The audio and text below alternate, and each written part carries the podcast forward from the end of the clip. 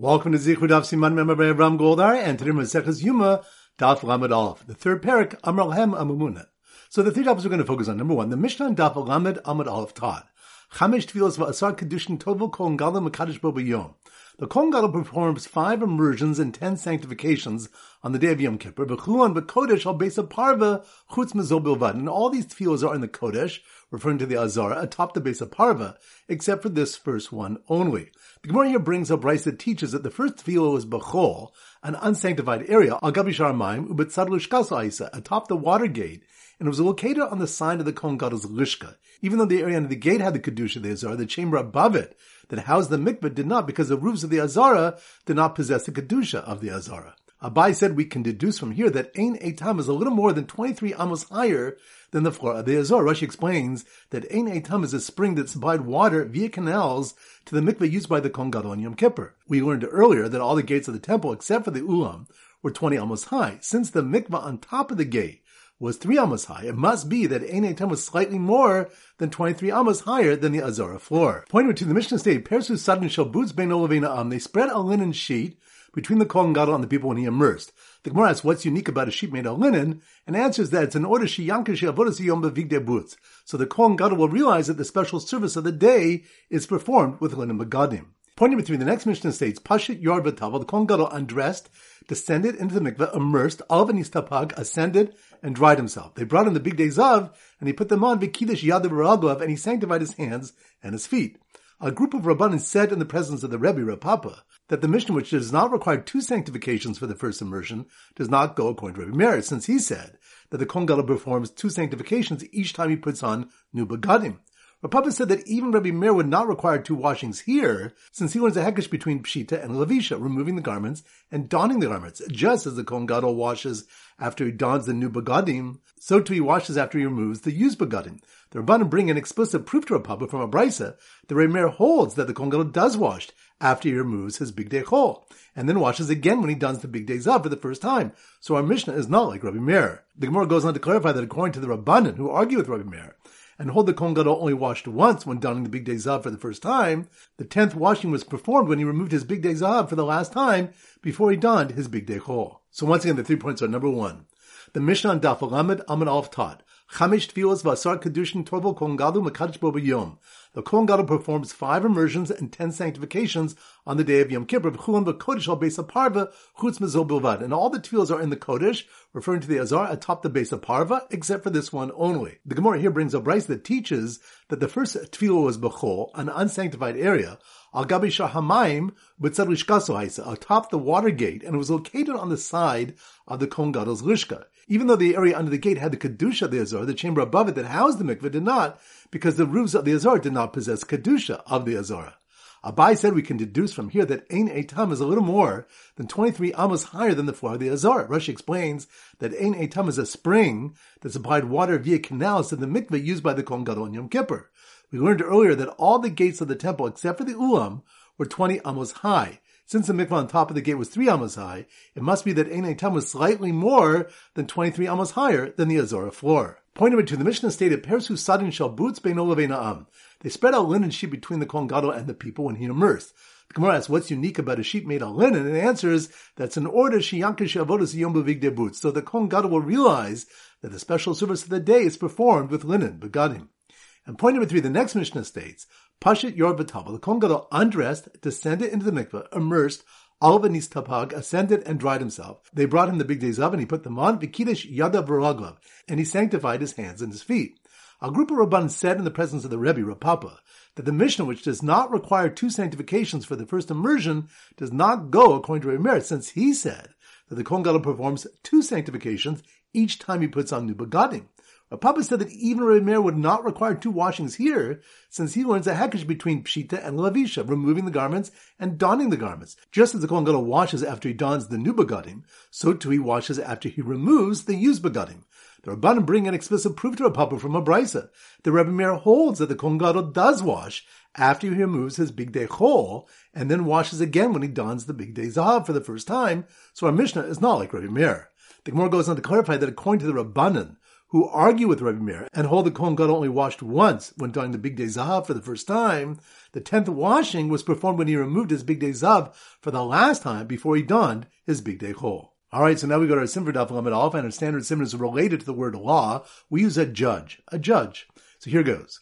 The judge from Ein Eitam who dropped his gavel in the canal that led to the mikvah on the Shar HaMayim watched in horror as it sailed down and ripped through the linen sheet, just as the Kohen Gadol finished putting on his Bigdei Zahav and did his first washing. So once again, the judge, the judge, that must mean we're on Daf Lamed Aleph. The judge from Ein Eitam who dropped his gavel in the canal that led to the mikvah on the Shar HaMayim, which reminds the Mishnah Daf Lamed Amud Aleph taught that all the tefills of the Kohen Gadol are in the Kodesh, referring to the Azor atop the base of Parva, except for the first one. The Gemara here brings a brayz that teaches that the first tefillah was Bechol, an unsanctified area, Al Gabi Shar HaMayim Ubetzad Lishkaso Haisa, atop the water gate, and it was located on the side of the Kohen Gadol's Lishka. Abai said we can deduce from here that Ein Eitam is a little more than 23 amos higher than the floor of the Azara. Rashi explains that Ein Eitam is a spring that supplied water via canals to the mikveh used by the Kohen Gadol on Yom Kippur. We learned earlier that all the gates of the temple except for the Ulam were 20 amos high. Since the mikveh on top of the gate was 3 amos high, it must be that Ein Eitam was slightly more than 23 amos higher than the Azara floor. So the judge from Ein Eitam who dropped his gavel in the canal that led to the mikvah on the Shar HaMayim watched in horror as it sailed down or ripped through the linen sheet, which reminds the Mishnah stated, Persu Sadin Shel Boots Bein Am, they spread a linen sheet between the Kohen Gadol and the people when he immersed. The Gemara asks what's unique about a sheet made of linen, and answers that it's in order that the Kohen Gadol will realize that the special service of the day is performed with linen begadim. So the judge from Ein Eitam who dropped his gavel in the canal that led to the mikvah on the Shar HaMayim watched in horror as it sailed down and ripped through the linen sheet, just as the Kohen finished putting on his Bigdei Zahav and did his first washing. Which reminds the next mission states, the Kohen Gadol undressed, descended into the mikveh, immersed, ascended, and dried himself. They brought in the Bigdei Zahav and he put them on, Vikidesh yada Baraglav, and he sanctified his hands and his feet.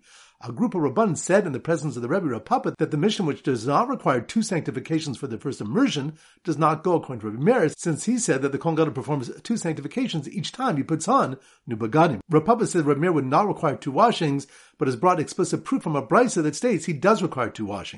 The Gemara goes on to clarify that according to the Rabbanan, who argue with Rabbi and hold the Kohen Gadol only washed once, when donning the Bigdei Zahav for the first time, the tenth washing was performed when he removed his Bigdei Zahav for the last time before he donned his Bigdei Chol. So once again, the judge from Ein Eitam who dropped his gavel in the canal that led to the mikvah on the Shar HaMayim watched in horror as it sailed down and ripped through the linen sheet, just as the Kohen Gadol finished putting on his Bigdei Zahav and did his first washing. All right, now it's time for a four block back chazorah. Daf Chav Zayin. So the Simmer Daf Chav Zayin is a kazoo a kazoo. So here goes. The children who joyously blew their kazoos, kazoos, that must mean we're on Daf Chav Zayin. The children who joyously blew their kazoos when they saw their non-Kohen tati skin and dismember an offering, which reminds the Gemara brings a brice on the bottom of Chav Vav Beis that teaches regarding a personal offering, Hebshetim b'nituchen shavim bizar. Their skinning and dismemberment are equal in that they may be performed by a zar. Chizki brings initial source of this ruling, but it's refuted, and after several attempts to identify the source, the Gemara concludes that it's from the following pasuk concerning the burning of the limbs of an ola. The hikter kohen es hakol, and the kohen shall cause it all to go up in smoke. What does the superfluous mention of Kohen come to teach? to exclude flaying and dismemberment from the requirement to have a Kohen perform it. So the children who joyously blew their kazoos when they saw their non-Kohen tati skin and dismember an offering were hashed by six Kohanim carrying parts of the Tamid, which reminds the Gemara expounds the following pasuk regarding the Ola offering, Varchu b'nei Aaron ha-Kohanim, they shall arrange the sons of Aaron the Kohanim. They shall arrange implies to. The sons of Aaron implies to. Kohanim implies to. We learn from this that the sheep of the Tamid requires six Kohanim to bring its parts to the ramp. Rabbi was bothered by the following difficulty. The above pasuk is discussing the old offering brought from cattle, which requires 24 Kohanim to carry their parts. Rabbelezer then resolved the difficulty himself, that the pasuk concludes, Ala etzim on the wood that's on the fire that's on the Mizbeach. Since these words are superfluous, since the previous pasuk mentioned them as well, they must come to teach regarding a matter where they play a significant role. This must be a reference to the sheep of the Tamid. Rashi explains that even if the previous day's arrangement is still burning, a new arrangement must be made for the Tamid. So the children who joyously blew their kazoos when they saw their non-Kohen tati skin and dismembered offering, were hushed by six Kohanim carrying parts of the Tamid, who heard them all night blowing when their father put wood on the Maracha. Which reminds us, Rabbi Zer objected to ruling said in the name of Yochanan, that Zar Shesider as a Maracha Chayev.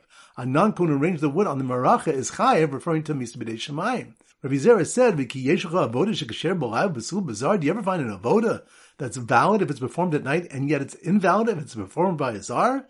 Since the arrangement of the wood on the maracha can be done at night, it should not require a Kohen. The Gemara objects to Rabbi Zera's assumption because of two reasons, and each one is refuted. The Gemara concedes that Rabbi Zera's assumption stands, and amends Rabbi Yochanan's statement to Zar Shesida Shnei Gezire Eitzim Chayev.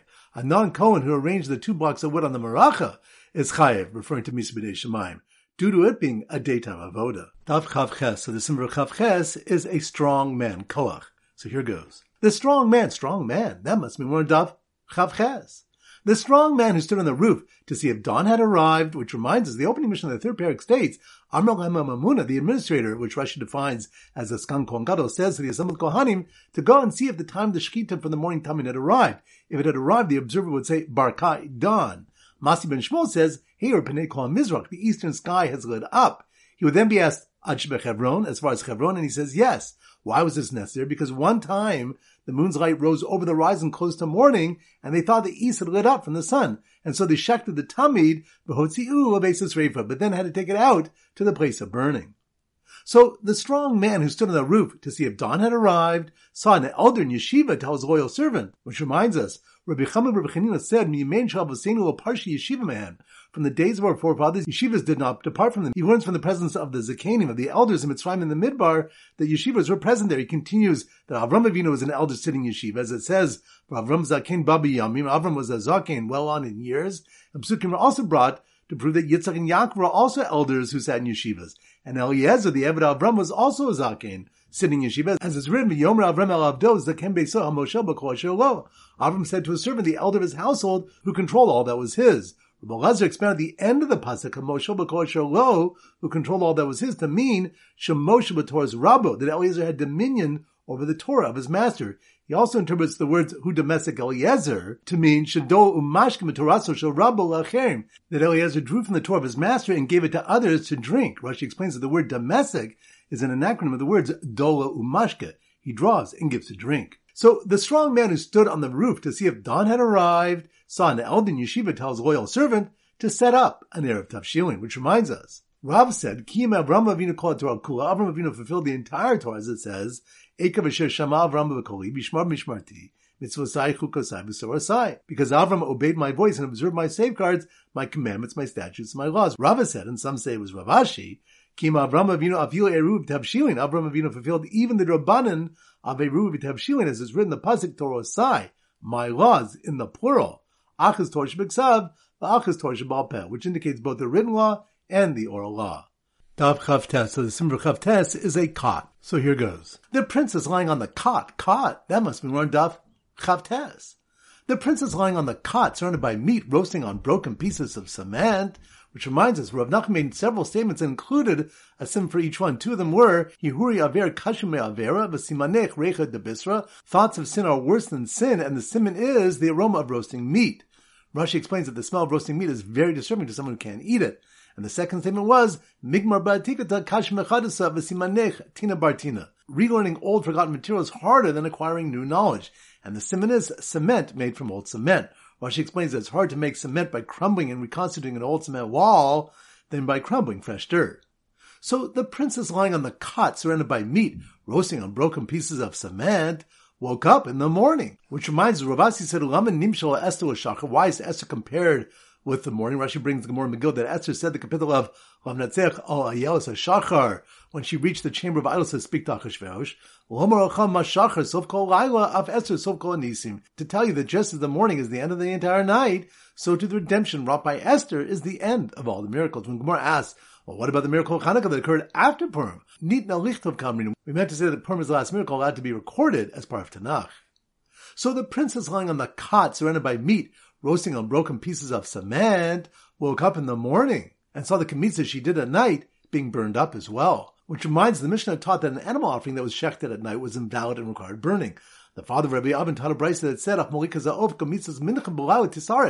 Also, the malika of a bird or the kamitz of a mincha that was performed at night must be burned. The Gemara asks, well, it's understandable that a bird ola that was nipped at night must be burned because it's already been nipped and therefore there's no way to reverse the process. Why should the kometz be burned? Let the kohen return the flour to the pan containing the rest of the mincha and then take a new kometz at daytime. Rabbi Yavin's father explained, Klishar is mekachin afil shul. A klishar is consecrates an offering even not at its proper time. Therefore, once the kometz was placed in the klishares, even at night, it can no longer be returned to the rest of the mincha. When this teaching is challenged based on the Braisa that teaches that anything offered by day is sanctified by day, but not at night, the Gemara answers that the kometz is not sanctified regarding being able to offer it, but it's sanctified enough to become invalid. The Gemara further clarifies that the ton of the Braisa holds, Laila ein that the time frame of night doesn't render something premature, since the night begins the day in Jewish law, whereas Yom Zman. The time frame of day does render something premature if it's to be done the following day. Daf Lamed. So the Simmer Daf Lamed is a Melamed, a Rebbe. So here goes. The very holy Rebbe, holy Rebbe, that must mean on Lamed, Melamed. The very holy Rebbe installed a 12 spout washing station outside the bathroom for his Talmudim to wash their hands. Which reminds us, the Mishnah stated the general rule, Kol Matum Maim Tom Kiddush Yadam. Anyone in urinates requires sanctification of his hands and feet, referring to washing from the cure. The Gemara asks, while it's understandable that the feet must be washed, mishum nisotzos, because droplets of urine fall on them, what's the reason one needs to wash his hands? Rabbi Abba said this ruling indicates mitzvah l'shabshef, that there's a rabbanim mitzvah to rub off any droplets of urine with one's hands. Since the hands become unclean through this, they too must be washed. Rabbi Abba's explanation supports Rabbi Abba's statement that it's forbidden for a person to go out in public with droplets of urine on his feet, because it'll appear like a person with a cup member, and I'll cast aspersions on his children that they're mamzerim. So the very holy Rebbe installed a 12 spout washing station outside the bathroom for his Talmidim to wash their hands, and insisted they bring signed notes that they went to the mikveh before entering class each day, which reminds us, the next Mishnah states, no person may enter the Azora to do the avoda even if he is tower until he immerses himself in a mikveh. Ben Zoma was asked why Kohen needs to do the tefillah even if he's tower, and he answered that regarding the Kohen Gadol Yom Kippur, if one who switches from one holy place in Yom Kippur to another holy place, and from a place of Kar's punishment to another place of Kar's punishment, Tone Tefillah requires Tefillah, then is it not a of a that one who switches on any day, Mechola Kodesh, from a non-sacred place, meaning his home to a sacred place, the base of Migdash, and from a place where there is no Kodesh punishment to a place where there is a Kodesh punishment, should require tefillah? Rabbi Yehuda disagreed and said, Srach tefillah hizo. There's only a reminder tefillah, so that one will recall any old tumah that's upon himself and stop from entering the temple. So the very holy Rebbe installed a 12 spout washing station outside the bathroom for his Talmim to wash their hands, and insisted they bring signed notes that they went to the mikveh before entering class each day, even if one was a Matzorah, which reminds us, the Gemara sought to reconcile conflicting brises. In the first brise, Rabbi Yehuda holds that a Matzorah does not need to do Tevilah on the day of his purification because he'd already immersed the previous evening. The second brise asks what the purpose was for the Lishkas of Mitzrayim, and answers that there the Mitzrayim would immerse themselves before inserting their thumbs and toes into the Azorah. And Rabbi Yehuda says that not only would Mitzrayim immerse there, Rather, all people immerse themselves before entering the Azores. This contradicts the first brise where Revuta states that the Matzorah is not required to immerse himself on the eighth day. So the Gemara answers that the first price refers to where he immersed the previous day al das bias mikdash for the intended purpose of entering the base of mikdash. The second price is where he did not, and the tefillah only purified him from the tumah of tzuras. And two more answers are given. All right, now it's time to conclude the pop quiz of ten questions plus three bonus questions from previous masechtas. Number one. Which daf do you know that two Kohanim brought the Shnei Gezirei Eitzim for the afternoon Tamid? That's on daf. Chavav. Good. Number two. Which daf do you know that six Kohanim brought the parts of the Tamid up to the ramp? That's on daf. Chav Zayin. Good. Number three. Which daf do you know that the Mishnah that says the Kohen did one Kiddush at the first Tvila does not go according to Meir who says he did two? That's on daf. Aleph. Good number four. Which stuff learned that a kmitza that was done at night is burned and cannot be returned to the flour because the klishars was mekadosh That's on daf. Chavtes. Good number five. Which stuff do we learn that a linen sheet was used when the Kohen Gadol went to the mikveh to remind the avodah of the day was done in big day boots? That's on daf.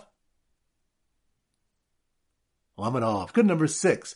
Which stuff you learn that they would check to see if the Zman of the Shechita had arrived because one time they confused the light with the light of the moon. That's on daf. Chavches. Good number seven. Wish something when they're relearning forgotten materials like making cement from broken pieces of cement? That's on Daf. Chavtes. Good number eight. Wish that we have Malchus ben Zaman Yehuda whether a tahor immersing before entering the Azara is a deraisa chiv or just a srach tvila? That's on Daf. Lamed. Good number nine which something under the spring of Ein Eitam, which supplied water for the Kohen Gadol on Yom Kippurim, was a little more than 23 amos higher than the Azara floor. That's on Daf. Lamed Good. Number 10, which do you learn that Avram Avinu kept the entire Torah, even the Rabban such as a Ruvi Tafshilin? That's on Daf. Chavkes. Good. And now the three bonus questions. Number one, which stuff do we have in regarding the baking process of the Minchas Chavitin? That's on Daf. Chaf and. Good. Number two, which do the one who says David and Melch sinned is mistaken? That's on Daf. Nun Vav and Shav is good. And number three, which do we learn about Birchas Achama? That's on Daf. Nun Tes and Brachas. Excellent. That concludes the pop quiz. This is Rabbi Avram Golden Zichru wishing you a great day and great learning.